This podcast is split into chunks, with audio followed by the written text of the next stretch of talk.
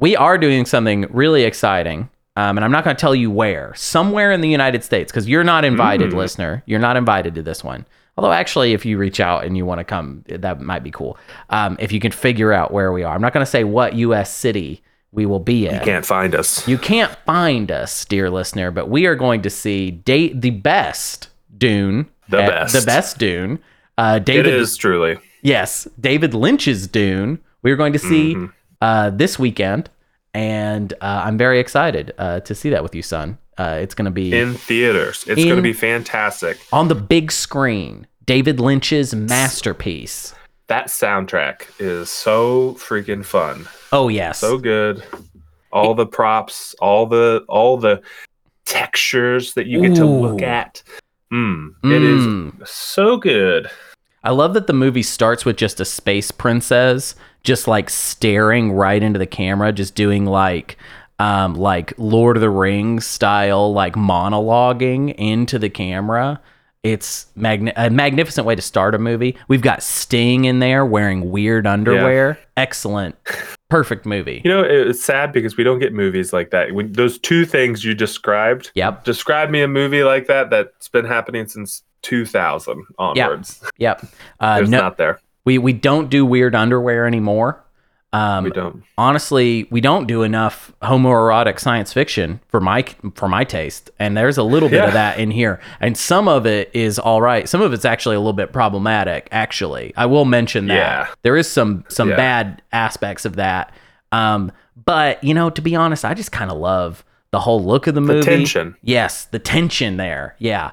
Um, Mm-hmm. We've got Patrick Stewart holding a little pug, like a a, I a forgot little about the bug. When you mentioned that earlier, I was Dude. like, what? Dude, I'm gonna scream when it's battle pug time. And let me tell you something, you hip listener or whatever. I'm not even gonna go see the new Dune because I've already have this story told. No, just kidding. I am gonna go see the new Dune. yeah, we're but, going to go see that. That was crazy talk. But for a second, just imagine I'm a person that only wants to see David Lynch's Dune, and that's all that matters to me. You know? That's a beautiful person. Yeah, we've got an interesting one for you today. Uh, I'm gonna kick it over. We're not even gonna do. We're not gonna fade out on a laugh or whatever. I just want to say like. Ah, you don't get a, you don't get a free laugh, listener. This Yeah. this week. Happy Valentine's Day. Happy Valentine's Day. Tell somebody you love her, or mm-hmm. I gendered it. Them. Wow. Tell- Listen, Mark it. you're a boy. No girls listen. You're a boy, and you're a hetero boy, and you're gonna tell your hetero girlfriend you love her, and you're gonna go see David Lynch's Dune this weekend. Let's go.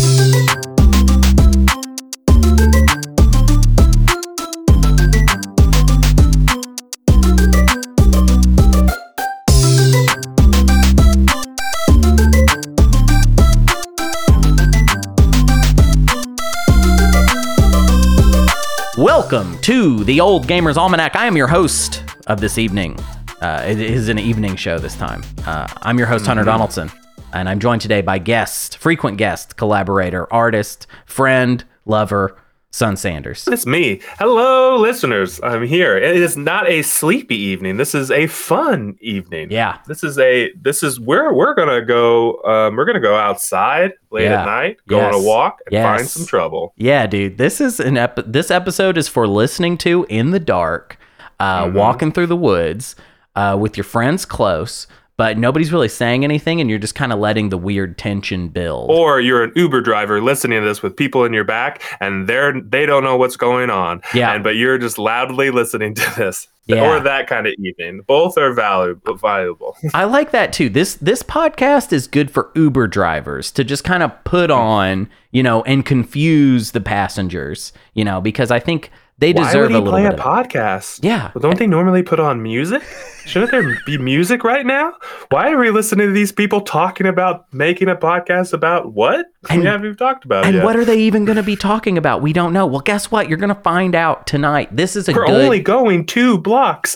That's it. It's a short trip, but you are going to find out. This is a great episode one to start over the entire show right now. Um, because Mm-hmm, this week, we are not going to go in depth on one game. We are not going to review or critique one game because we don't have a game this week. This week is about hype. This week is about the future and being excited for a game we have been looking forward to playing. I would say since we were around seven years old, um, Yeah. the two of us. Um, and it's not even the first time we've played this game. This is going to be the second chapter of that story. We will be talking about Final Fantasy VII Rebirth. Uh, there was a demo released. There was a recent state of play where that's all we talked about. But before we get into that discussion, let's. Uh, oh, oh, also, I failed to mention, but uh, Matt's out this week again on assignment. Our lives are crazy right now. We are accepting no Mm-hmm. He's out critiques. in the field. Yeah.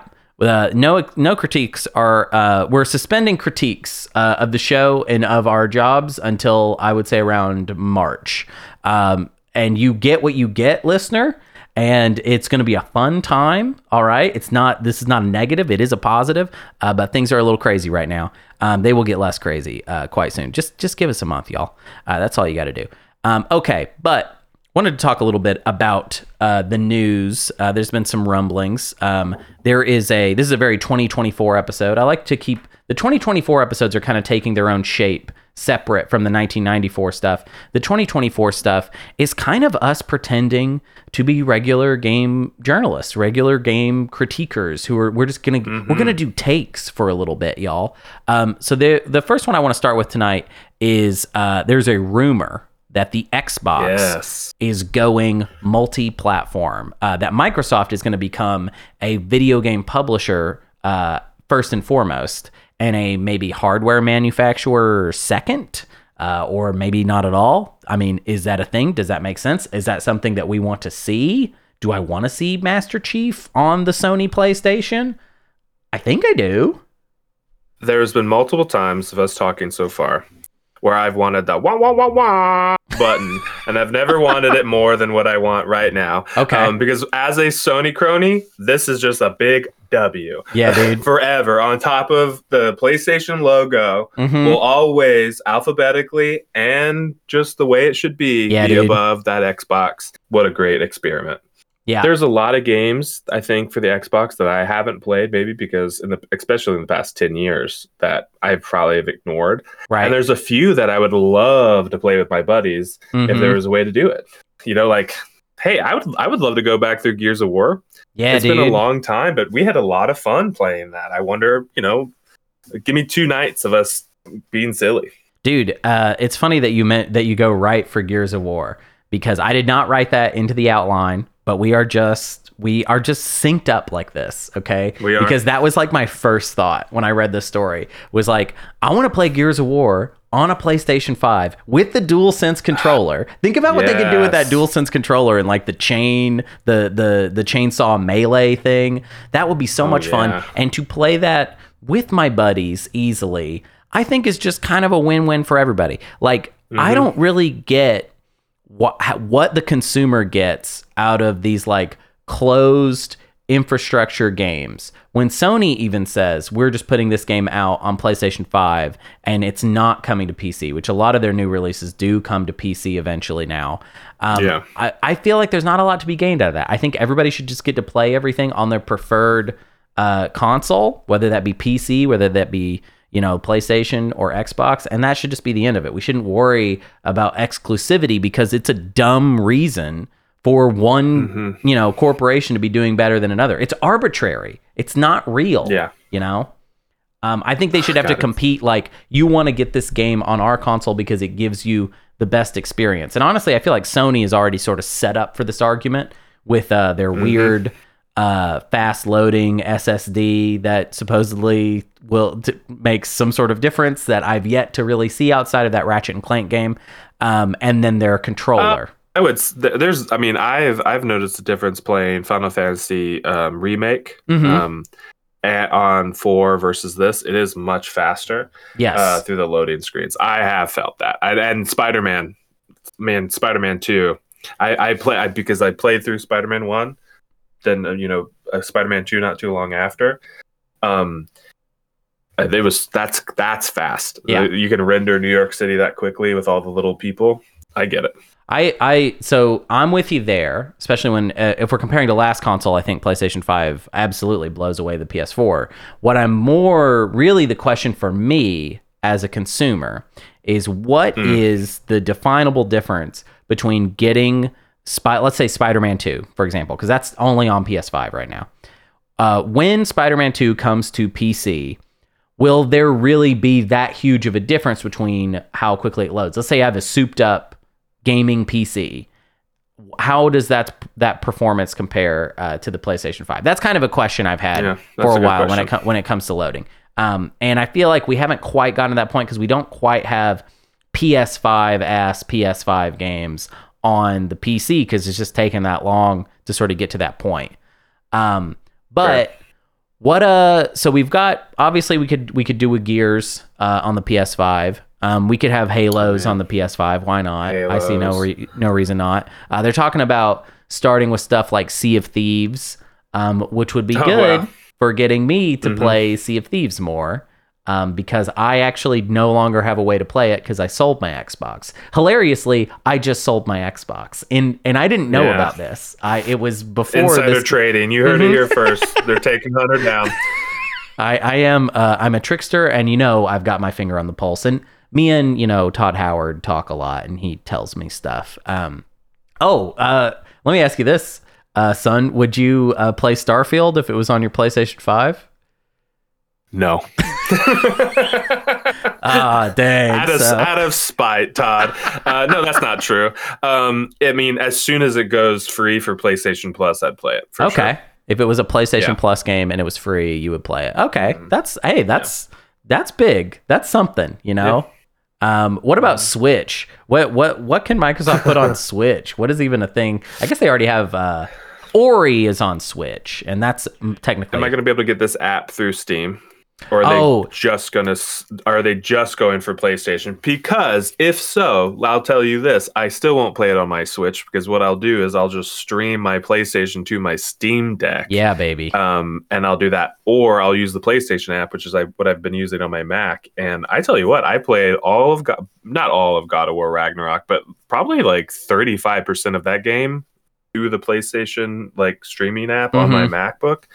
Loved it. That sounds awesome. Yeah, I I Yeah. I love all of that functionality that we've been getting uh, with these newer consoles. And the thing that I think is really exciting that you're sort of alluding to here, but I just want to come out and say it is I think where we would really like to see Microsoft be is that Game Pass is just this app you can get on whatever it is that you got. You can get it on PlayStation. Uh, obviously, it's already on your PC. Um, you can get it on your Steam Deck. Like that, it just be this smooth, functional thing. And of course, I'm asking for something I do not fully understand. I don't know what it means for Game Pass to be on all that stuff. Okay. Um, and I'm not going to find out. I want to just be the little baby sitting there in the, you know, I'm in my diaper and I'm sitting at the table and I want Game Pass. I want Game Pass on all the stuff. And I just want it to be an you option have for your little tray where you have your green beans, your Mhm. carrots, and then you have a little Game Pass right there in the middle, A little bit of Game right Pass. next to the mashed mashed potatoes. hmm Just a little Game Pass, and I know that I recently talked smack on Game Pass on this uh, on this very podcast, um, and I, that I still think that it is maybe not the best thing in the world, but I would. There's no way I would balk at the idea of it just being available on more platforms. Put it on Switch, put it on PlayStation Five, make that work somehow. I'm not even sure. You know, I, I'm sure Microsoft has. I'm gonna, you know, fake speak about tech I don't understand. Microsoft surely has like the infrastructure to do Game Pass better than like Sony's equivalent, right? Like we've already seen that as being You guys true. just came out with Copilot. yes, You you can you can very much handle streaming Game Pass to us. yes. Um, you so can yeah, figure it out. get it to us. Um, and yeah, do you have anything else you want to say about this Xbox thing? About this rumor? No, I'm I'm really excited um, to see if it happens. Um, uh, yeah, I'm really excited because I I don't know the I don't I've never been a big fan of the console wars. Yeah, they're know? dumb. I've never thought we should be warring. Um, but I have always been on the right side, and I'm I'm ready to get like an official W. Yeah, yeah. That's what I care about. yeah, if there's any uh, Xbox fanboys um, listening to the podcast, uh, just want to say get, Get owned. dunked. Get owned. Uh, yeah. Just Um, kidding. Love you. love Um, you. Love that controller. Seriously, the my Best my controller. brother has like the, the yeah. It really is a great controller. I mean, it's not the best, but it's a great controller. Oh, I don't know, man. The Xbox Elite Series 2 controller is, I think, the best controller I've ever used. That's the best controller I've ever used. Yeah. Um, Well, all we got is personal opinions. yeah, yeah, of course, of course. just, just kidding.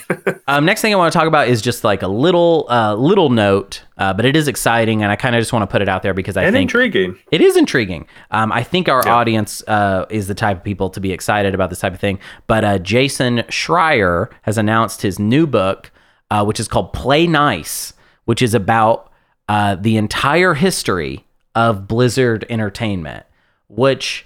Um, you know, he wrote also uh, Blood, Sweat, and Pixels, uh, which is a very good book that has been mentioned a couple times on this podcast. Uh, he's he's been a long. I mean, I've been reading his work for so long since I was a, a little baby child, um, and now I yeah, think he forever. yeah, and now he's a big grown boy and he is writing these big old books. And I would say that this is by far the most exciting, ambitious thing I've ever seen him work on. And I'm just excited to read it um, as a fan of his work.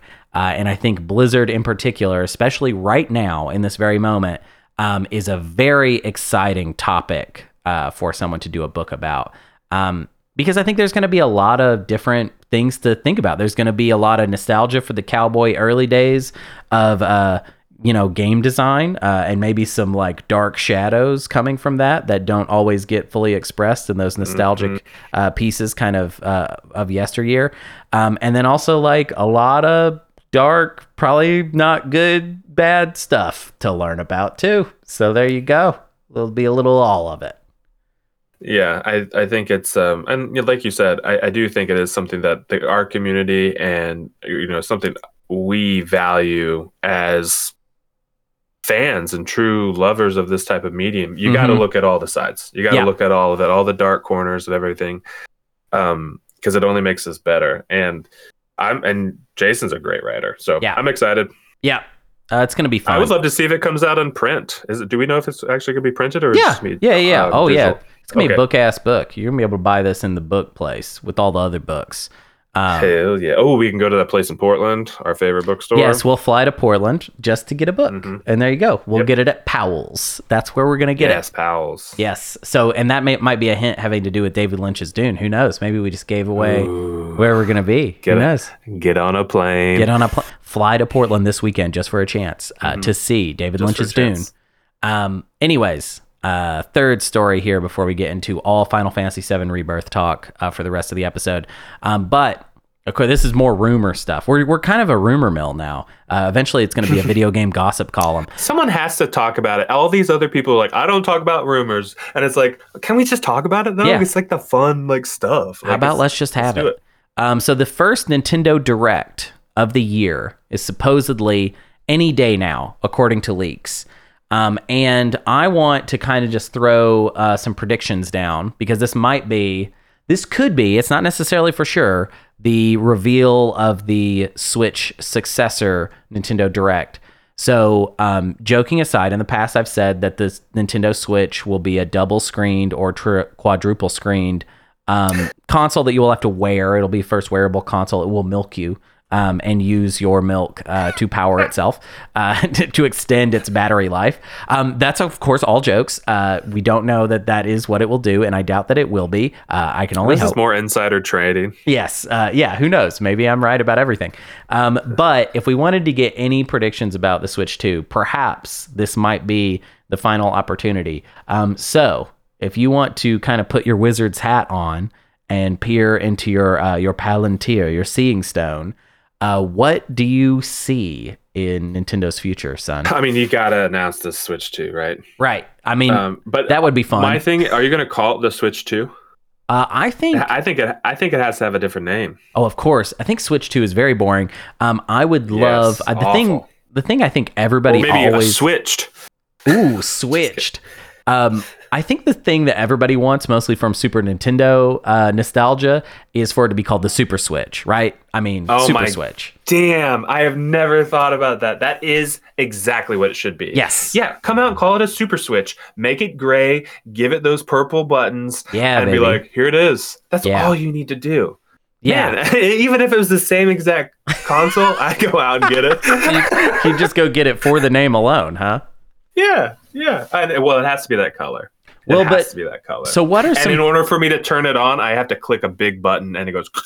yes. like, yeah, oh, that's oh, what I a need. Super Nintendo style Switch where you really it's really clicky and tactile. Yeah, I like the idea of mm-hmm. that. But what what should it do? Like this is like the big question. What should the sequel console do? You already have I mean, you have a Steam Deck. I have an OLED Steam Deck. Like I have a console that does the thing that the Switch do and it, it do it, just better. Needs to be a more ergonomic Steam Deck. It needs to be not an ergonomic Steam Deck, but honestly, it doesn't need to do much. It just needs to go look at the field and be like, okay, it, they need to. I mean, if they haven't done this already, they should probably get started, Mhm. especially if they're going to announce it soon. They should but get you to should work. get all these. Yeah, they should get to work. They should get all these handhelds in a room and just be like, okay, like let's make the best one of these, right? Mhm. Let's make the one that is perfect. But what does Because best mean? Does it mean Steam Deck kind of? De- It, is it most powerful? Is that what best means? Like, what does best mean? That's my question, really. See, okay, the Steam Deck is the power of the Steam Deck really why you liked it? Why does anybody like it? Or is it the versatility, what I can play across it, what what I can do with That's it, what it. I can like No, you I got it. jailbreak, it's a computer, it's a great computer. It's the versatility. yeah. I want this I mean, this would be a really great time for Nintendo to be like, hey, we're gonna like crack our knuckles and we're gonna like show you like like kind of like give us I, no, I obviously i don't want it to be like a swing like the um wii you know was it doesn't need to Mhm. be any of that Doesn't need to be crazy. it doesn't need to be crazy but it would be interesting to see them take a swing and be like are they making a lot of money on these emulator things that they're doing like here's all these old games like you can play these games and they're you pay like nine dollars a month right oh, I you mean an you mean the uh, the the service, the like live service that yeah. they have? I don't know. I mean, I would assume they're making something off of it. I mean, they're still supporting it But- to a to a certain extent. a cool swing would be just to be like, hey, our next console, all that stuff's on there. Yeah. We Well- just like here's here's just all these games, and you you know what? You don't have to pay for all of them. Ooh, Make a lot of people mad, I'm sure. but just free games. yeah, because I mean, their stuff's old, but also I want to see like like let's be real. I mean, I, I don't want it just to play old games. I I want I want like a I want I want them to take their um. I wanted them to take some of their IPs and venture with them, and Right. like go on a go on a nice stroll. Like re, we're seeing a lot of uh, a lot of trends now. I think are, um, here's an old thing, we made it new. Right. Um, we're talking about that today. Like Yeah, exactly we what are. we're talking about today Mhm. with Final Fantasy. I think Nintendo needs to look at Final Fantasy and be like, we can do that same exact thing. Here's this same exact story. Um, but it's not, you know? And you're like, and they really need a Final Fantasy remake. Nintendo. Nintendo just needs to Nintendo needs that. to remake of. Okay, well, I just a couple of things. I want to just to be fair to Nintendo, they did just remake Super Mario RPG, which is their Final Fantasy game. So they did actually just do this. So it's not like they haven't. But that's not what I'm talking about. They need to spiritually. They need to. Nintendo needs to Mhm. do it to themselves. Yes. Like their games are pretty You know good. what? Yeah, I, I'm I'm gonna take your ball right here. and I'm gonna run with it because I th- I, I like what you're hitting on somebody needs spiritually. to. It's not going anywhere. no, no, it is going somewhere. I'm just going to translate it into something slightly different. Here's what I Please. think. Here's what I think the Super Switch um, should do. It should um, continue to compete in the console space much uh, the way that it has. Uh, it should be an improved Switch. I think that's obvious. I think everyone agrees that it should be more powerful. Um, the the rumor is that it will not be an OLED uh, model. That it will be an eight. Which is inch, crazy Yeah, at this that's time. I, that makes me sad. Um, it's supposedly an eight inch LCD, um, is what the leaks have said.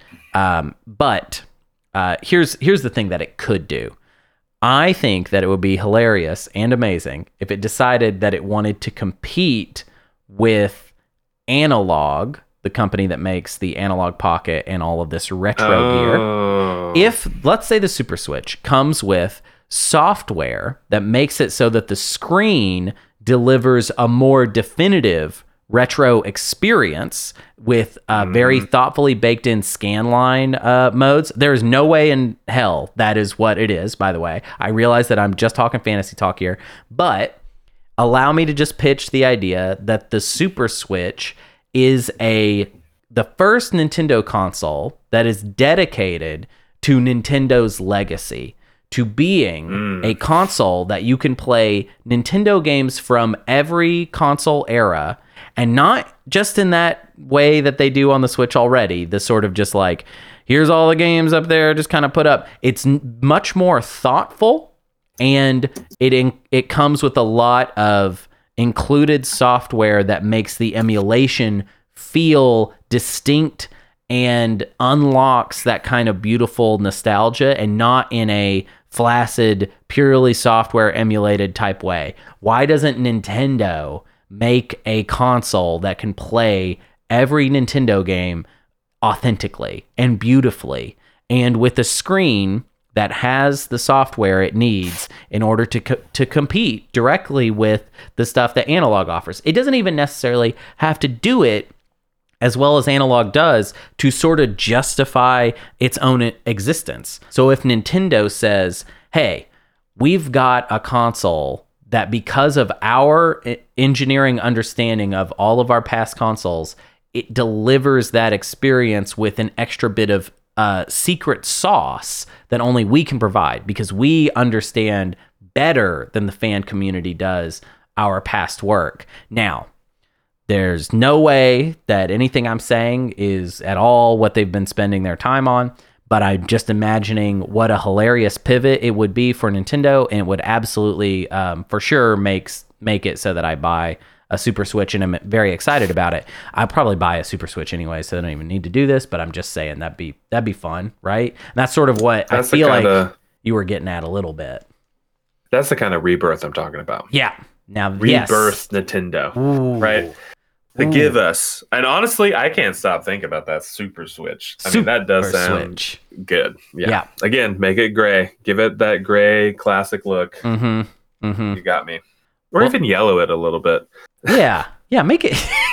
you mean that like cigarette yellow that Super. Nintendo would experience? just while you guys are making it, please just have the last people in the world that are smoking cigarettes just stand in the place and just smoke around all these machines. Yeah, yeah. they Um, present it. They're like, we smoked around this all day at the office. Oh, and you're like, yes, yes, and you It just start smoke. playing. It comes with a cigarette smell. Like when you open up the box, it's like, oh god, it smells really bad. God, it smells like smells old. Uncle Jack in here.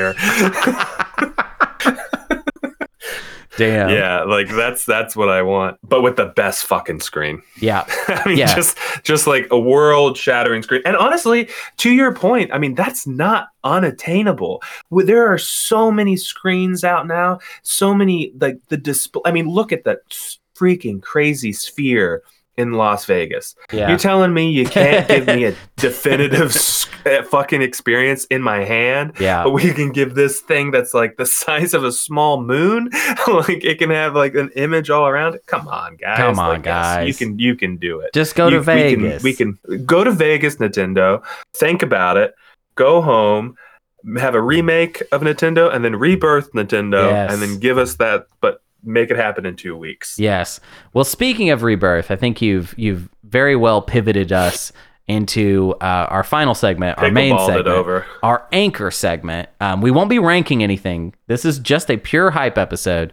For the rest of the time, I just want to hear us talk about Final Fantasy VII Rebirth. Um, and first, I want to go into there was a state of play Well- event like a week ago, and it gave us a lot of preview stuff. We got to see a lot of stuff um, that we, you know, had either seen glimpses of before, but had hadn't quite seen expanded upon. Um, it was revealed that the scope of the game is exactly as I predicted. It goes up until the point where in the original game, Aerith did die. Now we don't know if she's going to die again. Obviously, she's maybe she's not. I don't know. Um, but that the scope of the game is from the end of Midgar until what was back in the day what we called the end of Disc One. Um, Mhm. But it it is a very big chunk of game. It's definitely going to leave plenty of game left uh, for the future for part three or whatever. Um, and this is still a three part project as far as we know. Um, but we got to see lots of combat. We got to see all of the characters doing, uh, you know, their combo moves. All the characters have combo moves now, which is crazy. They have combo limit good. breaks and they have combo just like regular ass moves, um, which is going to be wild. Um, we got to see lots of Cid, lots of Vincent. We got to see them talk. Uh, it was revealed that Cid and Vincent will not be uh, playable combat wise, uh, much in the same way that uh, Red the Eighth was in, or Red Thirteen. Red Thirteen. I always call him Red the Eighth because when I was a kid, for some reason, I thought it was eight. It looked like, it looked like an eight on his butt. I yeah, get it. thank you. I appreciate that. No, I'm, Um, I'm with you. We hey, we had the same thought about uh, what was his name? Um, Corneo.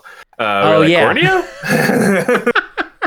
Um, yeah, yeah. We we we've mispronounced some stuff as kids, uh, very similarly. Mhm. Um, but yeah, so Thanks, mom. Thanks, dad. thanks mommy thanks daddy um, and then the the state of play event itself ended with this great i mean the perfect surprise you could hope for Mhm. uh, which is that uh, there was a demo that is available right at the end of the state Right of play now. they were like there is a demo available to play and of course me and Sun have both played it and you can Oh, play yes. it too if you have a playstation 5 you can get the demo it's free um, and let's get into it so the demo Let's get into it. If you're if you're familiar with Final Fantasy VII, this is all going to make sense. If you're not, it's not all going to make sense. I'll try and recap very quickly. Um, but there's this infamous part of Final Fantasy VII where Cloud, the main character, who is a, a mercenary type boy who carries a big, big, big, big sword, um, tells his friends a story. It's called the flashback sequence. Very important sequence, uh, I would say, in video game history.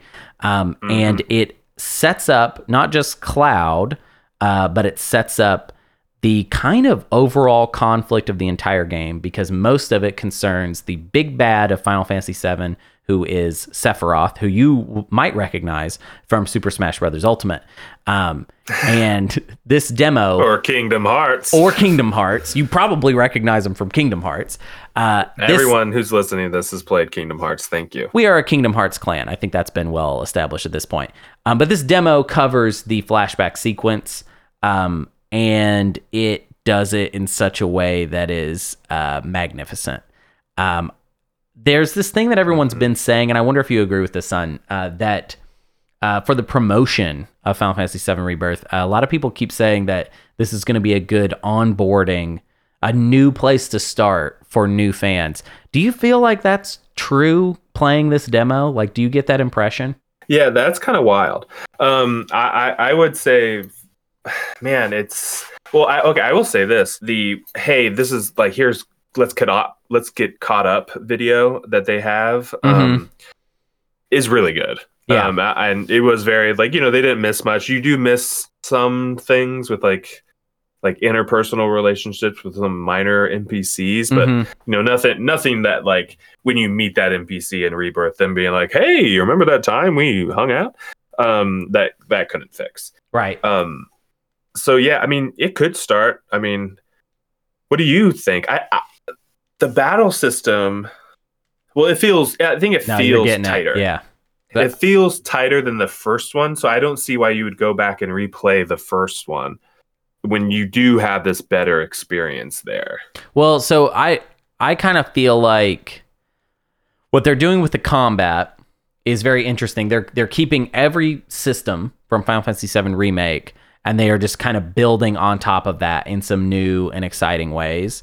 But I feel like it's a lot to onboard onto a single player, and it does re-tutorialize you in the demo. Um, obviously, there Yeah, could be more tutorial that we don't know about that happens in the rest of the game. But my impression is that you're getting the basic tutorial stuff in that demo, and I feel like it would be a lot if you had no history with this system. It would be a lot um, to take in at once, and I feel like the story is probably better served by you playing the Midgar chapter. I do not consider that skippable content, basically. So- Yeah, I, you you could the the rewatch or the like let's get caught up video. I think yes, you could watch that and then play Rebirth and just kind of power through it.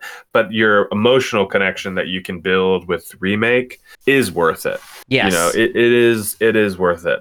Um and and yeah I like um i want to i want to like uh rephrase my previous comment because like i don't think that the first game isn't tight it's just the additions that you get now Mm-hmm. um with what they're showing are so fun and it, it does feel like it's the, the stuff they built on top of it is so complete now Right. um, where before it was like, oh, there's more to this. They just haven't done it.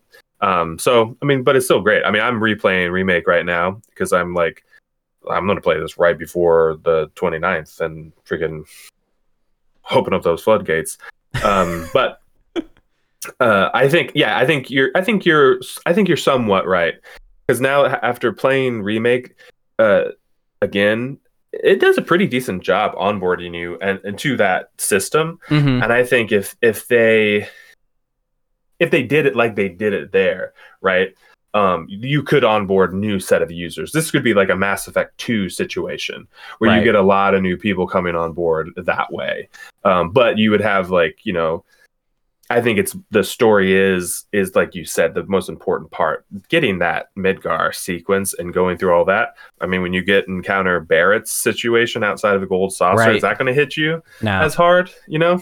No. Yeah, because you need to know you need to know about minor characters in or, in order to get a lot of these bigger um, storylines to pay off. And Final Fantasy VII is a game where the main story is really crazy, but a lot of my favorite stuff is the more episodic, character based stuff, like the Barret storyline that you're alluding to, um, and Or know, like even Red. Yeah, Red, exactly. Yeah, if, if all of a sudden you started the game and Red's like, ah, thanks for saving me. You're like, what did I do? Yeah.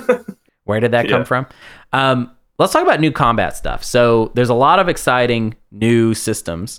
Um, the thing that I think is most exciting to me is the block changes. Um, So now, when you block an attack, if you do it sort of frame perfect or right as the attack connects, you don't take any damage.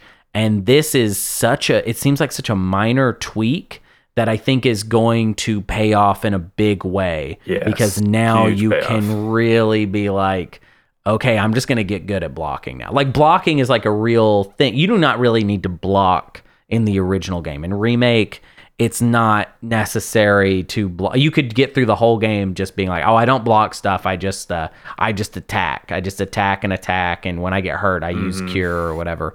Um but now just the idea that they have that built in there means to me that they are going to maybe not all the time, but hopefully with some frequency sort of force you to give a shit about blocking attacks and that's good. yeah. They could make it like a, it could have like a Souls like feel, Mhm. right? You know, it could be like a Sekiro kind of vibe if they, if, if the, if the block is, um, I mean, not exactly, right? Sure. I mean, obviously, but like, um, it could have that vibe if blocking, like, you know, pair that with a dodge materia, right? If I Mm-hmm. can block, dodge, and attack, or deadly dodge materia, and like lead it into combos, you know, like it could be way satisfying, especially since because before you would get hit, you would get Right. staggered if you, it, and, and you know, even if you did it perfectly, Yeah. you know, and it, it would loot you. I think you could carry so. I think this this new system, the little tweak with the block, can keep your momentum, which is what this fighting system feels like you want to do when you're, Right. especially if you're playing Cloud, um, or even, you know, even Aerith, right? Casting spells, like when you get there and you start whipping them around and quickly R one to like cast her like powers and heal Mhm. people, and then or like Tifa. Oh, I can't wait to play Tifa with this.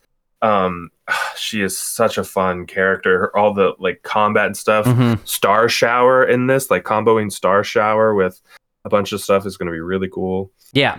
Yeah. Yeah. I think that uh, I think that it's promising uh, stuff to be adding to the game. Um, I think that I was reading a preview that was a little bit worried that group attacks might be a little bit too much to add into the formula. And I just want to say in the demo, I think this writer was perhaps uh, playing more of the game than we got to just playing this demo.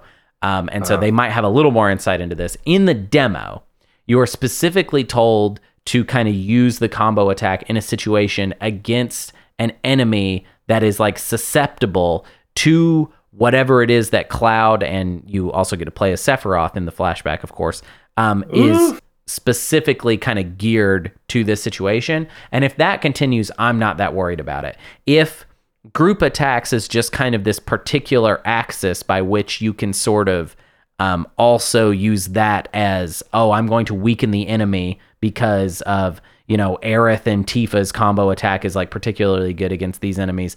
I think that sounds rad and I'm all for that.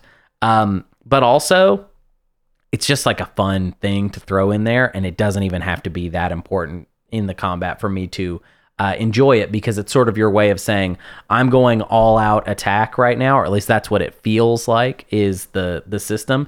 And there's not really any room, at least for when Cloud and Sephiroth are doing it, uh, any kind of like dodging or whatever. It's just you saying I'm Yeah. optimizing damage, and uh, if you're gonna hit me, you're gonna hit me.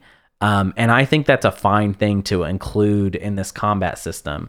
Um, but you know, we, obviously we'll have to play the full game to see like kind of how that pans out. It but looks so good. yeah, the animation is so incredible. good. Yeah, I feel like I'm in an anime. Like I Yeah. really like it like peak bleach, you know, stuff flying around everywhere. and you're just like, what the heck? And it's so good. Ah, and I mean, can we just cut to the chase? Can we talk about Sephiroth? Yes, so you get to play as Sephiroth we're talk- if- in the if we're flashback. Yeah, of course, of course. And the way he just moves is so much fun. I, I want to, I, I, I got to compare this to the original game. In the original game, you uh, didn't really. Did you even get to directly control Sephiroth? I don't even think you did. I think he just he was. No, you get to choose his. You get to choose his uh, attacks. Oh, okay. Well, so you, yeah, I remember using the big spells. You Yes. use the big spells. That's the first time you get to see him. Yes. So he you you get to use him in Final Fantasy VII's turn-based combat system. Um, but there's not really a whole lot to do and he- he also is like so much better at fighting than Cloud is that he makes all of the combat in that area uh, you know just really trivial and uh, he Yeah. he trivializes all of all of those the combat in that. And then so it kind of makes it feel like the flashback sequence really has no interesting gameplay to it. It's just story. They fixed that in rebirth because now actually the the gameplay is compelling because Sephiroth doesn't just like annihilate fools. He just kind of is he's obviously better than Cloud is at this point um, and his attacks are so much wilder. He moves so quickly. It's basically he all, honestly just kind of flies around and teleports and stuff like that. It's, Yeah. it's just wildly fun to control him. Um, but he doesn't just completely eliminate all of the enemies in like two seconds flat. It's more like ten seconds. Yes, yeah, No, you. You're right. No, but it really is though. You're you're. It really they've, is. They've just Yeah, once- extended it out a little bit so that it actually feels. You get to feel cool. Um, that you're controlling this bad guy from a Final Fantasy game. Uh, but you're right. I mean, he does he does dispatch them uh, pretty earnestly. Yeah, and and some of them are gonna because well, what how they set it up. I, I guess I don't want to spoil too much, but you you he's present and he's like, you go handle it, you know, and Right. you're Cloud and you go off and fight stuff, and then eventually he's like, hey, I'm gonna hang out now. I'm gonna stretch my legs, um, and. He, and the, the best part about it is in the tutorial at that part it, it tells you um, hey you can change the leader of your party. So Right. whoever you want to start as because you're playing cloud you're walking through and then sephiroth's following you around. And then when battle starts you switch um, you can switch to your party leader right? Um, if, if no one's ever played these games that's how it works um, and it asks you to switch like oh you can change it back to cloud and my i was like why would i ever do that why would Yeah. i uh, uh, like this i will never play as cloud during in a fight during this entire part Right. um, I'm just going to play him. And you can do like a handful of combos before you completely annihilate the thing. And they're so sick. And yeah, the teleporting, you like blink out and you become these like magenta pink little motes of light before you you like pop over to another spot and it looks so great. And then on top of that, clouds attacks. Um, what what's his triangle attack? I forget what it's called. Um, I'm playing it right now. I'm just blanking. You're, on t- it. you're talking about Um, um, for Cloud, like Punisher mode is what you're talking about. Yeah. Punisher mode, yeah. Yeah. When you switch to Punisher mode now, you like shoot these massive green beams, and Yeah. oh man, they, it looks just like I was blown away. Just playing, I was like, this is amazing. Yeah. Um, this looks so fun. Yeah, they have not switched um, engines. It is uh, Unreal Engine 4 again. Um, but to be honest, I'm glad that they've sort of stuck to their guns here. uh, because the game looks uh, incredible. Uh, even in the demo, it looks great. Um, one thing that they've also changed gameplay wise that I think is going to have a big impact over the course of the entire game is that um, they've kind of widened out the environments you can feel even in the demo. Um, and they've kind of given you a lot more locomotion. Like you can kind of climb stuff and jump around. I know this seems like a very minor detail, but for compared to Final Fantasy VII Remake, uh, you have a lot more uh, like kind of elevated movement that you can do. And what's interesting about this is that um, one of the big critiques of Final Fantasy VII Remake that Tim Rogers had in his uh, video essay that was uh, fantastic about um, this game was that it had a bad uh, problem that he called the trinket ultimatum, which was that there was always some treasure for you, and it was hidden just if you go left instead of right or whatever. It's like you need to go right for the story, and then left you go to the end of the little hallway, and then there's some treasure um, which uh, was functional. It was not really very like fun, um, and honestly, honestly does become like pretty compulsive after a while. This game, because we can now climb on top of crates and uh, run up little like hills and stuff, what has way more mountains and hmm way more verticality to play with.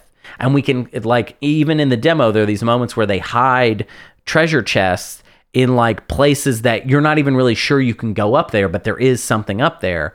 Uh, which to me is really going to make the exploration aspect of the game, and this this section presumably is going to be way more open world than the first game was.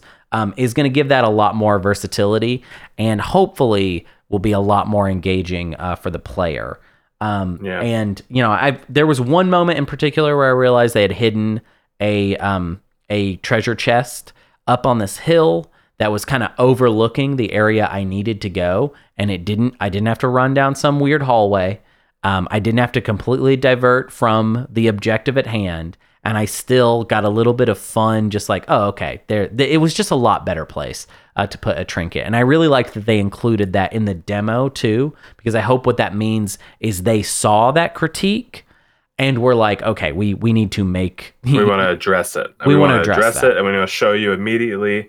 Just press R two, press R two, and run around. Yeah. and just have a blast. yeah, Um, see what you can climb. It's kind of fun. I mean, think about like Skyrim or s- stuff like that.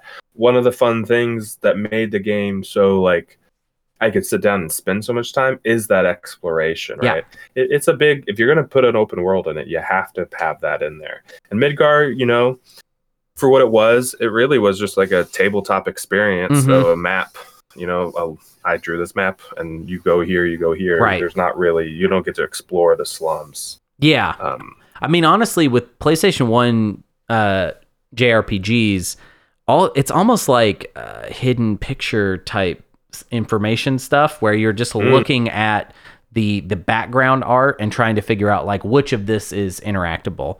Um, which, which one is can I click on? yes what what of this can i actually um, click on and do stuff with um, and you know framing it that way makes it sound maybe kind of dumb um, i love frankly love that to be honest um, and uh, really enjoy like just give me a nice painting and i will like you know move my character i will gyrate my character all over but that painting however you want me to um, but this is also you know much more appropriate for a, tr- a aaa uh, game experience Yes. um, one other thing I want to talk about gameplay wise uh, is some of the new materia that they show in the demo because to me it's very promising. Um, they throw a lot, and it's unclear whether this materia that they give you in the demo is going to be stuff that you get in the flashback that you then keep into the present. It's also not clear because we played for the first chapter of the story, we played an entire JRPG's worth of stuff and we got all this materia and all this upgrades and advancement. Uh, it's not clear what we will, what we will be starting with in Rebirth, but uh, a lot of the materia that we were able to pick up in this demo uh, was exciting. One in particular I really liked, uh, going off of that uh, block mechanic, is there was a purple materia, a support materia that I picked up that just increased the window by which I could 100% block all damage, communicating to me that this is going to be important. Okay, that it's not Yes, just they're not just showing like, oh, you could do this, it's not going to matter. But if you're giving me materia to help me do that, then it means the new block is going to matter somewhat. And if I use the uh like ex- what is it, expand material or whatever Mhm. that magnifies it, is it going to open up that window even more? I mean, who, Who knows? knows? Yeah. That'd be Um, really cool. I have also thought about this um, materia debacle. Mm-hmm. I think now this is wild. They won't do this, but who knows? But it's fun. What if, what if, you know, at the very beginning of the game, it's like, hey, we understand. How are we going to get all this material over here, right? We could do the simple thing and look for your save data, transfer those item files over, say you had it slotted in this, and yada, yada, yada, yada. But what if um, they don't do that? What if they take your sword and they're like, hey, you get this many SP points, mm-hmm. customize it however you want. Well, well, not sword, with all the weapons. And also for your first loadout, however you want to do it, your first loadout, here's a list of all the material that was available to you in that game. You get to put together your first loadout. Put that together. And those that's the material. What you have slotted in is the material you start. You get Mhm. rid of everything else, and then you have to go find new material if you want to change it up. Um, That I would think be that would fun. be really fun. Yeah. Yeah, it would give. And it honestly really wouldn't break the game because No. you'd still be using the old material. They have Right. the time to to teach you how to use the new one when you discover it. Um, and you you're not going to break the game. Yeah. Uh, I love that idea. I agree with you. They are probably not going to do that. But what I like Yeah. about it is it would give each run sort of its own vibe. And you would have to Mhm. actually sit down and think about like what what do I want to have on Easy Street? You know what I mean? And it would let people do challenge runs where they pick like weird combos uh, and then just go off of that. But I also feel like you'd have to bake a lot of balance into it because I'm thinking the first, I mean, honestly, if you're telling me this is the system, I'm just taking HP ups and MP ups and that's it. I'm just stacking. No, see, I, I you, maybe you couldn't double up ah, just you know, one. maybe you only- one, one of each. because there is a limited amount of materia t- kind of in the game. hmm You know, that's only so many available. Right. So yeah, if you wanted to spin, and, and you're kitting out all those characters. You're Right. kitting out Barret, Tifa, Mhm. Aerith, Cloud, and Red. Maybe Yeah. actually probably not Red because you, you you don't you don't give him materia at all. Right. Um, and so you only have to do that four people, four weapons, Mhm. four um, you know, amulets or whatever. Um, honestly, it could work. Yeah. Yeah. Hey, I know you're listening, Sony. Yeah. I know you're listening. yeah. Square. as, as if they haven't already made this decision long ago. Uh, they might not have. yeah, maybe you haven't finished the beginning of the game yet. Maybe you've like kind of Yeah. let that go. Um, I do want to talk a little bit uh, about story and maybe like cinematic execution. Um, not to spoil it, but the opening credits uh, fucking blew me away. Um, Yep. They are very classy and not normal uh, Square Soft or sorry Square Enix style um, kind of fanatic bullshit, um, which I love. I love my dramatic, operatic, go big or go home uh, Give it to Square stuff. You know, uh, fucking hit me loud with you know a gong or whatever, and then show me you know that Amano art, and then Final Fan, and I'm just like losing my mind. But uh, for the opening credits in the demo, they do this like slick, just you and the party walking uh, towards uh, the reactor. You're just kind of on the road to adventure. You're having your first adventure, and the credits are just slowly coming on screen in a very like classy, like Naughty Dog esque, like kind of way of doing it. And I was kind of floored because I've just never seen, you know, my dads who ha- who are all united. You know, again, they've Mhm. gotten the the dad band back together. Even Uematsu is here. Uh, he's doing uh, new music, I think, in general for the game, uh, but specifically, he did uh, the theme for the game, uh, which I've only gotten to hear like snippets of it in trailers. I'm sure it's incredible, and I'm sure wherever it happens in the game will uh, make me cry because I'm a big baby, and these are all my dads, and they're all back together. Um, and it's just this like wild moment of like this weird, like reserved coolness that I just kind of never see from the Final Fantasy series. Like Final Fantasy is it's loud and a lot of the time it's dumb, but it's very rarely like subtle or like chic in this way, you know? And Not uh, since we were kids. Not yeah. since seven, eight, and nine, yeah, and really kind of ten. Ten was the like mm, kind of last one. Started But getting really a little bonkers. Yeah. Yeah, really seven, eight, nine. That that emotional, you know, like oh, like this is more than just an action game. Like I'm Mm-hmm. playing an experience, right? And obviously that was like a baby's first version of it. Because Naughty Dog comes in and like, hey, we're gonna give this cinematic experience. hmm you know his name's nathan um, and like let's let's show you like some crazy you can live in that um, and man yeah walking up that thing tifa walking with you sephiroth mm-hmm. just like casually walking your two little troopers like clip clip clip clip clip clip, following behind you and climbing up stuff um, it and just the credits popping up was so good it was yeah. so classy i felt rebirthed yeah i i was reborn yeah. uh, several times mm-hmm. over the course of the demo um, I think that if you're familiar with the story of Final Fantasy VII, um, that I don't want to spoil too much because this is a hype episode. So hopefully the idea is that we're getting you excited about this game that maybe you don't, you know, maybe you don't know all the story stuff of Final Fantasy VII.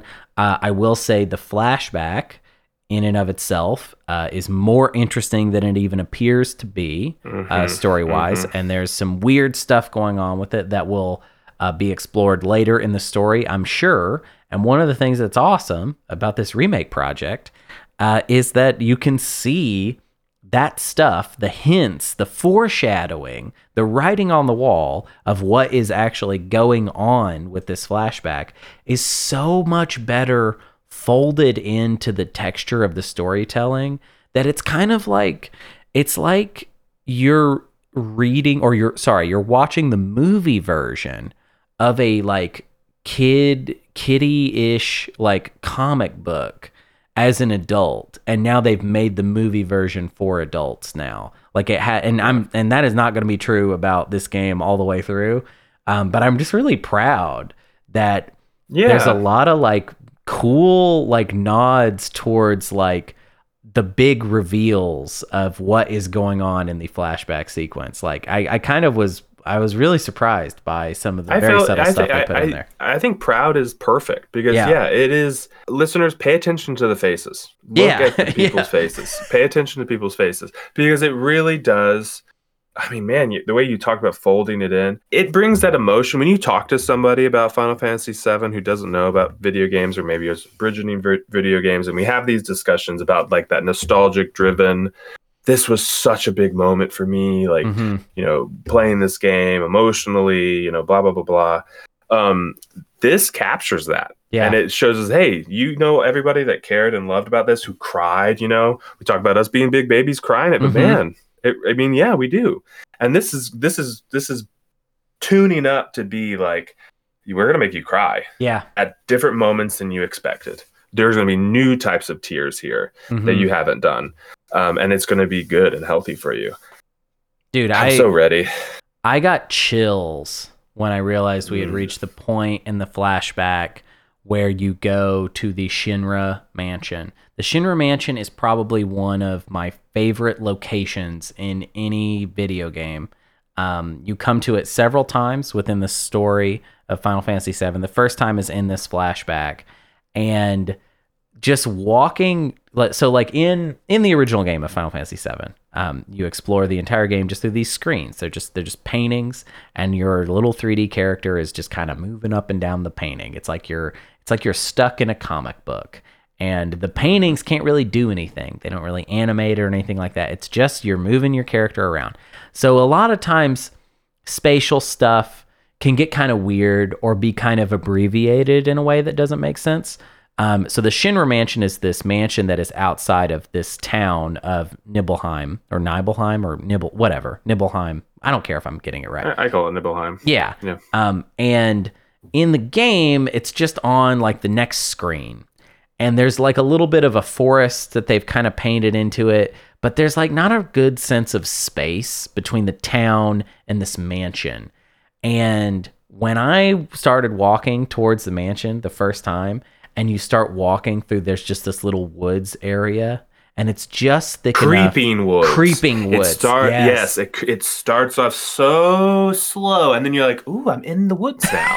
kind of like, hey, listeners, kind of like how the real woods are. Yeah. Before you know it, you're in the woods, and Yeah. then you're like, "Oh crap, I'm in here." Yeah, Um, and yeah. and then it's just this perfect little like Halloween house, you know, just out Mhm. there. And it was just like such a perfect little touch to like elevate this thing that I already um love so much. Uh so much of the dialogue too is really really true to the original in this demo. Um and they don't to be clear, they don't have to be. Um but in particular Sephiroth's sort of uh, freak out. Uh, Sephiroth goes from being like kind of uh, sweet and chummy with Cloud, actually to an extent that was not represented in the in the original game, and is actually kind of Mm-mm. fucking awesome. Um, yeah. it's like kind of this new layer to everything. The idea that Cloud and Sephiroth were buddies, maybe, uh, if Yeah. depending on how you read this or what uh, you know what you take away from everything else. Um, they just have like kind of a good vibe. And now, when you go into the Shinra mansion and you find that Sephiroth has just been reading books, you know, all night and just kind of slowly going mad, there's just this perfect little, like, kind of soap opera esque, like, twist to it. And because it's happening in this goofy, over the top, literally Halloween mansion in the spooky woods, it just kind of elevates the wildness of it all and Yeah. uh, it it is remarkable how well they like how good in general they've done at taking that original texture and really preserving it and just elevating all the elements and even the goofy elements even the things that you would think that they would be like well we got to get rid of this i mean sephiroth in general is a, as a villain to pay him this much respect and not sort of change him to make him more modern or to make him less goofy i think is like really remarkable like that they're like It just proves that he was always so good. He Yes. was always a good villain. He was always like when he was on screen, he was making an impact. yeah And he, it was an impact that you knew you couldn't stop. yeah Um and it was true villainy. yeah dude. Um yeah, they his the, yeah, his I mean, they don't really change much. I feel like in the dialogue. I mean, I wa- I kind of want to do a side by side. I'm sure somebody's already done it, but I want to compare the dialogue from the original end to that. And I'm like, because it felt so. I was like, damn, this seems exactly the same. Yep. Um, but man, when you, I, I, you know, when you look at his face and watch him, you know, I, I do wonder, do they do mocaps for these, or this all hand animation for their faces Um, and everything? Uh, I think there's I think there is limited mocap that's used here. Um, it's not on the level of like La- The Last of Us. Mm. Sorry, that's just like fresh on our mind because that's that's what we just Yeah, played. yeah, yeah. Um, they're doing like deep, deep mocap, and this is obviously not on that Yeah. same level. But I do think there is some mocap involved in in in the process. because they they do a real good job with like eyebrows and that's like one thing like you know it was a big thing for naughty dog to start doing what they did you know and they can capture so much more Mhm. and this is obviously i'm not saying their facial the facial structures in final fantasy is anywhere near that no, it's not. but, But, you yeah. know it has that same anime style Mm-hmm. where it's like a good anime where you can really feel like a Spike Spiegel kind of like Right. that. You can really tell the emotions on their face because the animators put such a good, such heart into it. Mhm. Um, that sometimes you know Digimon Cyber Sleuth doesn't exactly give me that. Um, but uh, drink. but You have to game- drink. Drink. If you're listening, you're supposed to always drink whenever Digimon Cyber Sleuth gets brought up. Okay, that's part of it. Yeah, it's a good game. Man, yeah, his face, mannerisms, it was really good. It was that, yeah, and and honestly, it made the manor more of a character. Yes, the manor, everybody will remember it as a dungeon, kind of like a Mhm. mini dungeon. Like you walk in, there's places to travel, there's things right. to discover, right. there's, There's puzzles to and open. yeah. Mhm. Um, but yeah, the walk up to this, the creeping woods, Yep. the fact you're you're kind of with some people that are talking as you walk along with it. Um, the music that starts to creep in, and then yes, as you walk into the manor and like see the inside, and I mean, obviously with today's standards, we can put so much into the environment. But uh, there was this moment I walked underneath the stairs, so a little spoiler here for some stairs people but I walked underneath the stairs and there was like a puddle of dripping water, and I was like, "This is so cool. Yeah. This looks so good, so atmospheric." Um, and yeah, it made it a character. Yeah. Made it a real character. Had a very like Resident Evil One like Mhm. mansion vibe. Like, ooh, we could be here for a minute, and I would I would be totally okay with that. Yeah. Yeah. Um, it's very well realized, and uh, I'm really excited by the demo in general. Um, I got a funny question for you, actually, um, and I think I know the answer, but it's just funny because it, it like this is exactly my reaction to it, and I feel like you probably had the same one, which was that when you play the demo, it lets you know that hey, when you play the full game, you can actually skip this part of the game if you want, since you've already played it in the demo. And I gotta ask, Sun, are you gonna skip it when you play the full game? Uh, no, no way in hell. Uh, I, I honestly, yeah, when it's saying that, I was like, this is so stupid. Don't suggest that Don't tell to me people. that. You, you're saying Don't let people get lost. You know, like if like what if someone accidentally doesn't play it again? Right. You know, and Right. like maybe they downloaded the demo, they didn't beat it. What if someone just gets to like, oh, I can climb on rocks, cool, this game looks fun, and then they turn around, left, and then they come back to the full game, like, do you want to skip this thing you played in the demo? It's like, oh yeah, I don't want to climb those rocks. Wildly confusing game. right, right. Um, don't even give the option. Don't even give the option. It's too good. yeah, That's the thing. Like as an artist, you know, if I was if I was one of the people working on this game, I'd climb to the top of that ladder, be like, you need to jump off this because Mhm. like this that what a dumb suggestion. Don't even suggest that. Like we worked so hard on this Right. part of the game and Right. it's so good. And the fact that it's only what, what how long did you think we took to play it? Two, three hours? it's about maybe? two hours. Yeah, yeah. It's around. I think it's around two, maybe a little more, a little less. Man, what a solid two hours. Yeah. And I don't even think it's finished. I don't even think we got everything that we're going to get in the end game, in the final version in No. that game. Because I will say this, and we haven't really talked about it, but there, the game, I mean, it does feel, and you said it best when we were recently hanging out talking about it. Um, it feels like it needs a day one patch. Yeah. The so demo ha- has a day one patch. It's a bit which is totally okay. yeah, yeah. Yeah. Um, it's not. It's nothing game breaking. It just the game Mm. uh kind of kind of has little little itty bitty freakouts every once in a while. Little weird jerky animation stuff happens. Um, and I feel like that's kind of par for the course at this point. Sad to say, but I just feel like games are kind of games are just kind of like this now. Um, I feel like the game's going to come out. It's going to have some massive day one patch, uh, and hopefully that stuff uh, will be a lot smoother. Uh, otherwise, on top of the 140 gigs that it's going to cost to freaking Yeah. install it. Yeah, yeah. This, this, is this game gonna be wild. big. It's it, it's gonna be big. It's gonna take a lot of space on that danged old hard drive. Um, well, okay. I kind of feel like I don't really have anything else to say about uh, the demo itself, um, but I do just want to take a little bit of time here at the end, uh, just kind of talk about what we want to see of the rest of this game. We, me and you, are going to be Mm. playing this game the night that it comes out. We're going to play it every night after that until it's fully in us in uh, our heart. in our heart um, and i just want to know like what what are you looking forward to with all of this? Like what what what do you feel like is the stuff to highlight as far as your expectations go? Um, I mean, so like in the first and remake, what's been so pleasant about that is the moments where we get to explore the other characters together. Mhm. Recently, um, I was just doing the sewers in Final Fantasy Remake, and there's that's when Tifa and Aerith, you just get done Yeah. with the Don Yeah. Corneo part. Tifa and Aerith are hanging out, and their little interactions and their conversations, and then like the intentional, like, hey, we're gonna cut the camera away. We're gonna Yes. like talk to these characters. We're gonna spend time in the environment. I am looking for that because, of course, we get we get a good amount of that stuff. It's a it's a you know Final Fantasy Seven 1997 did a great job you know, that, but you know we can tell a better story now yeah um, and enhance those moments. And I'm I that's what I'm really looking for is is just to be able to sit with those characters more and and Yeah.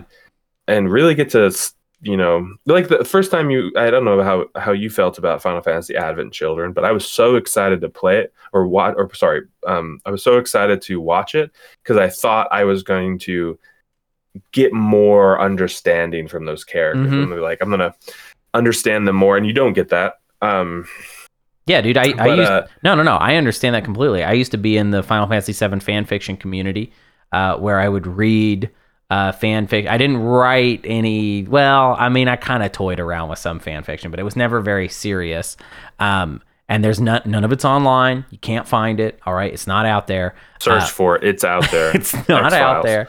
Um, but there was there was one particular fan fiction writer uh, for Final Fantasy VII that I liked not a lot, whose name was like Frank Verderosa or something like that. I may be getting that wrong. Um, he had like I think he had like a website where he kept all of his writings called like not another Final Fantasy VII fan page or something like that. Um, if there's anybody that knows what I'm talking about, it would be really hilarious for you to pop into the chat right now and uh, let me know that you also liked that exact same guy. Uh, he That'd wrote so from a perspective of just really just trying to continue the story because this is just a good gang of characters and uh, you know one of the things that I think Japanese role playing games uh, have historically always gotten right, and Western RPGs t- have a tendency to do this too, but I feel like it has a different vibe. Um, is do I want to hang out with these people? How much do I want to hang out with these people? A lot of the time, I come away from it just wishing to have that. These are my buds. These are my friends. Uh, and as weird as I'm a thirty, I'm a 34 year old man, and I want to hang out with my video game friends, and I'm gonna get Yeah. to. I'm gonna get a lot of good hang time with them. We're going to Costa del Sol. We're going to Mhm. uh Junon, okay, upstairs and downstairs. Uh we're going to Cosmo Canyon. The Cosmo Ugh. Canyon theme music, bro, is gonna hit me. It's gonna kill me. It's that gonna probably kill me. That might be where I cry me. first. Dude, That's my that might be where I cry first. second if I the- don't, if they don't already make me cry before. Oh, I'm sure they'll get you before, but th- there will definitely be a cry for when the Cosmo Canyon music gets put into the mix. And I'm sure you might even hear it from you're like on your way there and you see it in the distance and that Cosmo Canyon music just start however they're going to work that in. I mean, the the whole thing with this game is that these people, they are all my dads and they have every card. They have a perfect hand of cards to play to specifically affect me. And um, I really do feel like of the entire game, this is like kind of my favorite chunk. So I do feel like of the three, I'm not gonna say anything bold like this one's for sure gonna be the best of the three. I have no idea, um, but it is maybe the finest cut of nostalgia for me. Um, Midgar's amazing. It's fantastic. It's a landmark uh, video game, uh, you know, sequence of interconnected dungeons that are spectacular. But when you and your buds are just out there having a classic Final Fantasy adventure, which is what kind of the rest of the first disc of set Final Fantasy VII is, I feel like that is a really special time. And I love Yeah. the episodic structure of it. I love how we we are meeting new friends, but our old friends also we are we are going to places that matter to them and then their stories come to the forefront. And man, I could have played so many games with this exact structure. It's like a perfect structure. Even Final Fantasy VIII, my favorite Final Fantasy game, doesn't do this thing as well as Final Fantasy VII does. Um, and we're gonna get to play it in 4K, 60 frames per second, baby. And and I couldn't agree more with the state of play when they're like, and look, it's our familiar friend Johnny, uh, and he starts coming back in. I'm ready to hang out with Johnny some more. I, it was funny. I was I was thinking it was really funny because I think I was dogging on Johnny. I was like, God, I I, I don't. I don't why are they? Or I think I was watching the state of play and being like, man. I don't want any Johnny. And then I Mhm. got to the part in the game where you're running around Walmart with Johnny. It's like, you know, I kind of want some Johnny. You know, I mean- I can't wait to hang out with Johnny. What looks like a beach time? Mhm. Yes, please. Give me beach Johnny, beach cloud. I'm ready for, you know, give me outfits. I need more outfits. That's Dude. what I've known. Sailor Barret confirmed uh, is Yes. the best part of the state of play. Is that we are getting. I still want a plushie. I saw a plushie a long time ago. It was Dude. the cutest hand plushie Oh of just God. the pixel polygon, him in a sailor suit. Sailor Barret. It is the best good. Barret. Yeah. Good lord. Yeah. Why This- is it so good? This game Only God knows. is gonna is gonna rock our socks completely off. Yeah. Um, Yeah. and then we're only gonna have one more. That's gonna be the thing that's gonna hurt my heart. Is gonna, honestly, this is. I know that when this six all sta- years though. Sure. Well, uh, I don't know. When the first one Yeah, came true, out, I I was know. like, it's going to take forever for the second one to come out. It's four years later. Now, four years is four years. Sure. You can go to college in that time or whatever. But Good luck. It's still I th- it's reasonable. So you're saying It in is 2028 I'm going to play the final bit of this. That might feel really fast. I mean, it's like It'll wow. get me through another election, which will be totally fine. yeah, it turns out Final Fantasy VII remake project is uh, an election uh, project. It's just Japan being like, hey, you know, you guys you guys could use this. They're just feeling sorry really for us. this. We're your real dads. The prospect of us playing it day it comes out hmm and talking about it every single night before we go to bed, Oh my god. sign me up. Yeah. Yeah, just that's all I want is I just want to have this journey with you and uh, talk, you know, we we have to have our little diary meetings um, where we just kind of talk about where we're at and and what this means and uh, Little tin cans on a string, just Mhm. connected to each other. Let me ask you this. Here's here's one. This this is an off-topic question. We've talked about Final Fantasy VII enough. Um, if you're a listener of the show, I hope you just understand that this is really important to us. Probably too important. I don't care. Okay.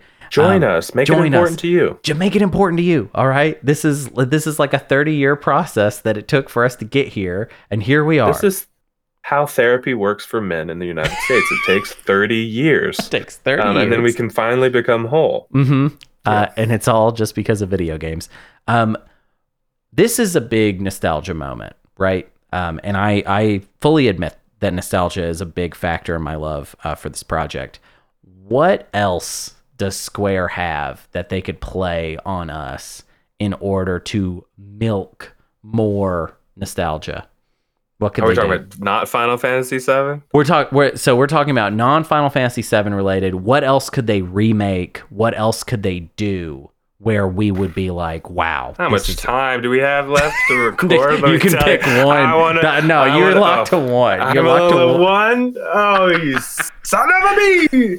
Um, then it's a Legend of Dragoon for sure. Oh, yeah. If they weren't gonna do, and then because dear listeners, don't worry. I know that you're gonna ask, what about Final Fantasy VIII? Well, all the directors said they would straight up run away Yeah. if they were asked. They said they would they would escape and you know become incognito for the rest of their lives. None of them want to make they- a, a Final Fantasy VIII remake. That's just not something so they want to do. I, you know what? I Um, respect him for it. And also, I Final Fantasy it. I respect it. I think it might be too precious. I don't know if I could survive it. I think I, I would, would love it though. Yeah. I want Squall the same way I have Cloud now, running Mhm. around. I mean, anyways, that's a whole other discussion. We Yeah, won't get yeah. into it. But Legend of Dragoon, that would be my big one.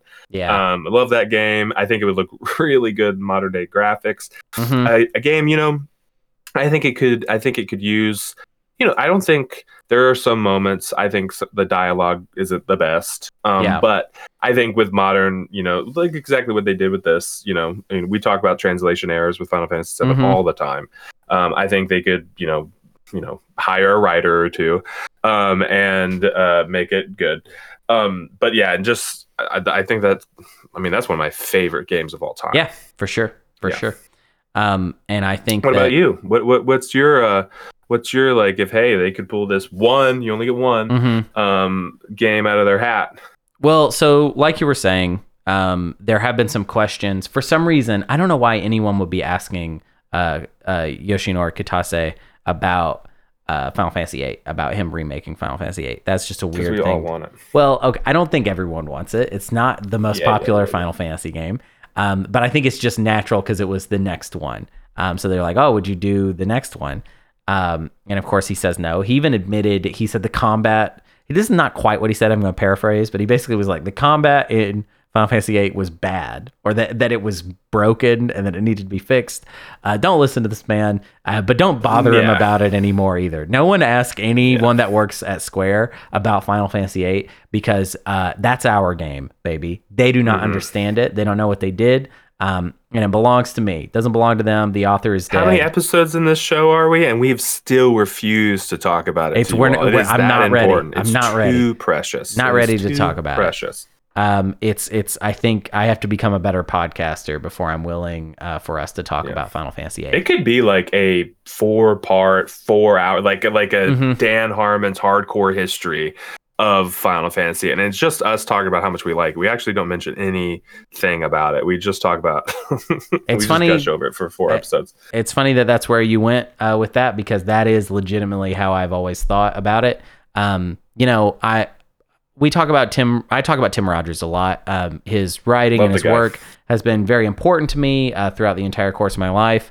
Um, from you know when I was like 14, like reading some of his stuff on uh, the old insert credit uh, website um, until today. Um, it's it's weird. One time I almost got to meet him, and I literally couldn't because I was like, this is just too strange. I've met a lot of famous, successful people that didn't matter to me and it was easy and i did not feel weird about meeting them or whatever but for some reason this internet guy like just couldn't do it um, but my point that i'm trying to get to is that yes when final fantasy VIII is covered it will be a tim rogers sized like giant investment i will quit doing whatever else i'm doing in my life and just spend six months thinking about final fantasy VIII um, because that's how important it is to me. So yes, there will not be a podcast episode about it. There will be some sort of, you know, gargantuan, huge project. We're gonna put it out on VHS. Yes, It's we're be gonna make a great. VA, the first VHS video essay about Final Fantasy VIII. Um, but It'll be in four boxes, yes, a four box two set. Titanics worth of VHS. Yes, you got to take. Yes, it'll be like Final Fantasy itself. You got to take out the VHS at a certain point, put in the next one. That'll be. we refuse to put it on disc. We put it on VHS. yes. Um, but so they're not going to do Final Fantasy VIII. So I will spend this time uh, wishing for something that I think would actually do well in the market, and it is obvious too. And it's weird to me that there's been no discussion of it. I have an inkling as to maybe why. Um, and what I'm going to say is that they need to remake Final Fantasy VI. And at some points, I've wished for them to do an HD 2D remake of Final Fantasy VI, much in the same way that they're doing Dragon Quest III. I no longer think that. I think they should do Yeah. a big budget. Mostly Final Fantasy 16 got me thinking this way. They should do a big budget AAA 3D action RPG remake of FF6 and this should start with them bringing Hironobu Sach- Sakaguchi back to do it, to direct the game as a sort of Mhm. we fell off, you know, um, and this is like us coming back together for like one final ride all together. This is the game that critics have spent the last, you know, 20 years, 25 years, almost 30 years now talking about that it's the best one you know and it's never had the sales that final fantasy 7 had i don't think it was really possible i think for for a, No. a role-playing game to sell to the extent that ff7 did before ff7 did That. A lot of factors play into why FF7 but got us so many sales. Yes. You know, more Yes. so. Yeah. Um, and I just think that Final Fantasy VI means a lot to a lot of people, to a to a generation of uh, gamers. It is like the de facto best Final Fantasy. It's not my favorite, but I still think that it is the most worthy, besides Seven, of this level of investment in remake treatment. And also, there's a thing about Seven that I think is is a little weird when it comes to remaking it is that this is like you're remaking the first big game in like the second major chapter Yeah. of Square. But what about taking that er, that first chapter and saying what was this about? You know, like how do we bring Yeah. this to a modern audience? There've been remakes of like Final Fantasy IV, for instance, for the DS, uh, that like made it all like 3D, and that's fine. And there's nothing Voice acting too. with voice acting. Um, and, and I'm not even saying that's bad. I'm not throwing any shade at that. I'm just saying like, why not get the kids, the new kids, uh, into Final Fantasy VI? Because I think they would like it. Um, and I think there's a lot Yeah. of stuff in there that would be really fun to explore as a big, new, loud AAA game. Um, so yeah, that's my pick. That's Final a good Fantasy one. VI. That's a really, really, really solid pick. The funny thing too is that you could still you it, because it also has that industrial vibe in Mhm. some The aspects steampunk as Final aspect of it, Yeah. yeah. So like you could keep it like you could be like, hey, here's Final Fantasy six remake, and people would be Mhm. like, okay, it's not crazy, it's not the same world, but like, you know, I'm I'm stepping into a similar environment. Um, yeah, it's one they haven't touched, and they really should because Yeah. it's great. honestly they they until the pixel remasters they hadn't even really been doing a good job of making sure that final fantasy VI was available to play in a like good format that didn't like look weird or whatever. So to me, it's always felt like very odd that FF6 has this legendary reputation, but seems to be like less important when it is time for remakes and remasters. And I think, you know, part of that is like the early relationship with Nintendo that did not like continue, you know? Um, And then like just th- the fact that it's like a, a much more Sakaguchi era Square game. But I just think it'd be cool if they just went to him and they were like, "Hey, let's just uh, let's just go on one final ride." You know, like literally, let's do the the namesake and have this be uh, the Final Fantasy, um, but with uh, with the original, you know, father of Final Fantasy back. Um, and especially if you're able to get Uematsu to come back for FF7 for this project now, then why can't you get Sak- Sakaguchi too? You can do it. Um, Yeah. And it w- Yeah. would be really fun. Yeah, and honestly, like, I mean, if if Rebirth is anything like the, I mean, the demo, like how fun it was. I mean, I know it's not this simple, but like you have the bones there. Mhm. Like, let's go, let's go put some other stuff on top of those bones, Right. You know, and Let's bone and- out. yes, bone out.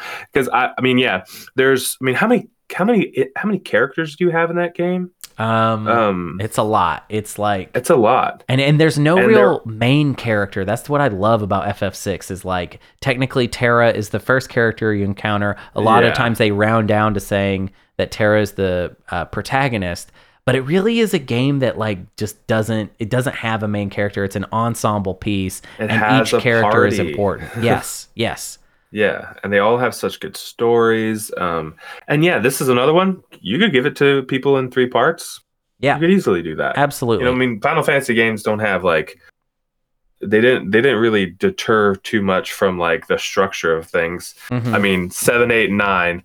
You start off in an area, you explore a lot of that area, then something happens to that area, and you leave. yeah, I mean, come on. So, uh, I'm yeah, I would love that. That's a great answer. Yeah.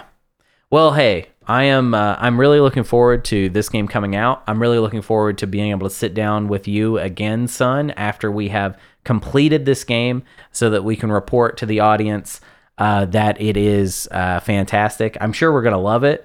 Um, if we don't, that will be a difficult experience. Uh, it will be difficult to. This game better not We'll let just me lie down. to ourselves and we'll lie to you and we'll yes. say we love it. How about that? um, We're going to agree that no matter what, we're going to say that we love Final Fantasy VII Rebirth, Mm-hmm. and we'll leave it up to you, the listener, to decide whether we're lying or telling you to come truth. to our live shows and ask us about it and see if we have tears of happiness or tears of joy. There will be tears. We have discussions about There it. 'Cause I will want. abso- I, I hopefully you guys, you all are playing it too, and we and we can all talk about it because Yeah, you know, oh, it's gonna be good. I'm so excited. But we like what we have. Yeah, the countdown is happening. I need Um, a, I need like an actual clock with it counting down. big question, final question. Then we got to get out of here. Uh, does Aerith die in Final Fantasy VII Rebirth? Yes or no? Mm, Does no. Aerith die? No. Um, I am also going to say no. I do not think that they've dragged us all the way here just to kill Aerith again. But I got to tell you, No. it's really hilarious that we both said no because it does mean that if they do in fact They're kill Aerith again, they will hurt our We're gonna be feelings. we're gonna be so sad. And I'll be honest, like I always loved Aerith, and I mean I was definitely an Aerith over Tifa, oh, me too. kind me of too. like you know. Absolutely. Um, and this Aerith, I mean, playing remake again, I was like, damn, she's so She's great. charismatic. She's they, great. They, they made her such such a good character. She's so fun. Um, she's like the best. She's like one of the nicest people. You know, she's just Mhm. and you know they're again look at their faces like the emotions that are the, the the story that you can tell these characters had a story before and you're meeting them at a moment and it feels like grounded Yeah. Yeah. but no they're not going to kill her because we're going to be up to some wild business Yeah. It's going to Um, get too weird really- for that really to even here for be a possibility. Um, Yeah. All right, real, real quick, I want to thank our poor Richard's Almanac, Brendan, uh, 0936, Teddy's Jam for You, Zest Appeal, Cardinal Billy, Jukebox Hero, If Then, DM Anonymous, NPC Aaron, Anatroc, and Magnanimous. Um, in general, I also want to say to my EverQuest friends, those of you that I've been playing EverQuest with lately. I have not been able to play um, because I'm uh, at a house in the woods. Uh, I'm in the. Sh- I'm li- basically living in the Shinra Mansion right now, and the Shinra Mansion Yeah. don't have internet. However, I did apply for a apartment that me do in fact likey today and uh, the apartment people are reviewing it. Uh, they have not told me whether I'm confirmed or denied, but what that means is I am right around the corner from signing a lease and then moving to Minneapolis. And once I get to Minneapolis, you better damn bet I'm gonna have flippin' internet. Okay. Uh, and when that happens, I'm going to be playing me some EverQuest. And also, I'm going to be working my ass off because we're not doing half the things that we need to be doing all the time. Um, but it's right there. It's going to happen. Thank you for, um, you know, being uh, so patient with us through this time. It's been a weird time, uh, but it is, uh, we are getting close. We're getting close to a return uh, to normalcy. Um, we are getting close to metaphorically Sephiroth stabbing our Aerith right in the heart um, and watching the white materia fall into the water. That was that was a sad metaphor, but that was the one I chose. Yeah. Oh, stab me in the heart. Yes, I will stab you in the heart. Um, and I think Square is going to stab us in the heart too, given our optimism. They've, they're gonna tr- they're gonna trick us so Yeah. freaking hard. Yeah, we're gonna get tricked real bad. Um, so check in in approximately one month to find out exactly how tricked we got. Um, but for now, uh, love your hair. Hope you win.